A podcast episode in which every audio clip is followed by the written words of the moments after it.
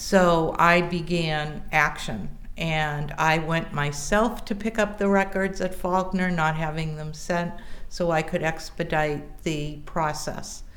And my physician, I said, I have a P P O, I can go anywhere, anywhere you want me to go. And he set the team up, a wonderful team at B I Deaconess with Doctor Lowell Schnipper and my surgeon, the plastic surgeon, radiation oncology. And I worked through the month of May at work, setting up the office for my being gone, because I did multiple functions and travel plans and catering, senior managers. I was the only admin person at the time for ninety people. Not that all ninety needed me, but came to me. I did the vendors, the uh, including even the candy machine vendors, paper products. You know, it was just beyond. I was I I was exhausted.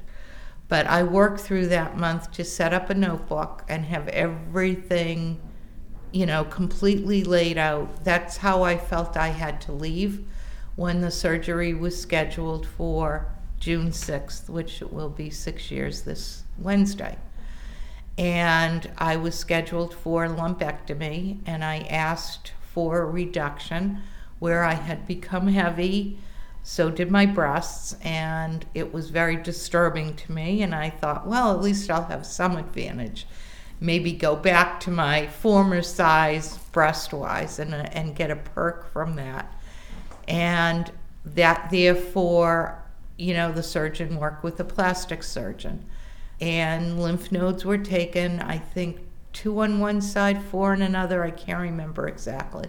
And the lymph nodes were clear. Then I met with the team and with Lowell Schnipper as the head, and I was told I would need chemotherapy and at the end of that radiation following these lumpectomies. And because of triple negative, I was informed that because it's not hormonal, I could not take anything afterwards, any of the medications that most women take. I had to have more chemo.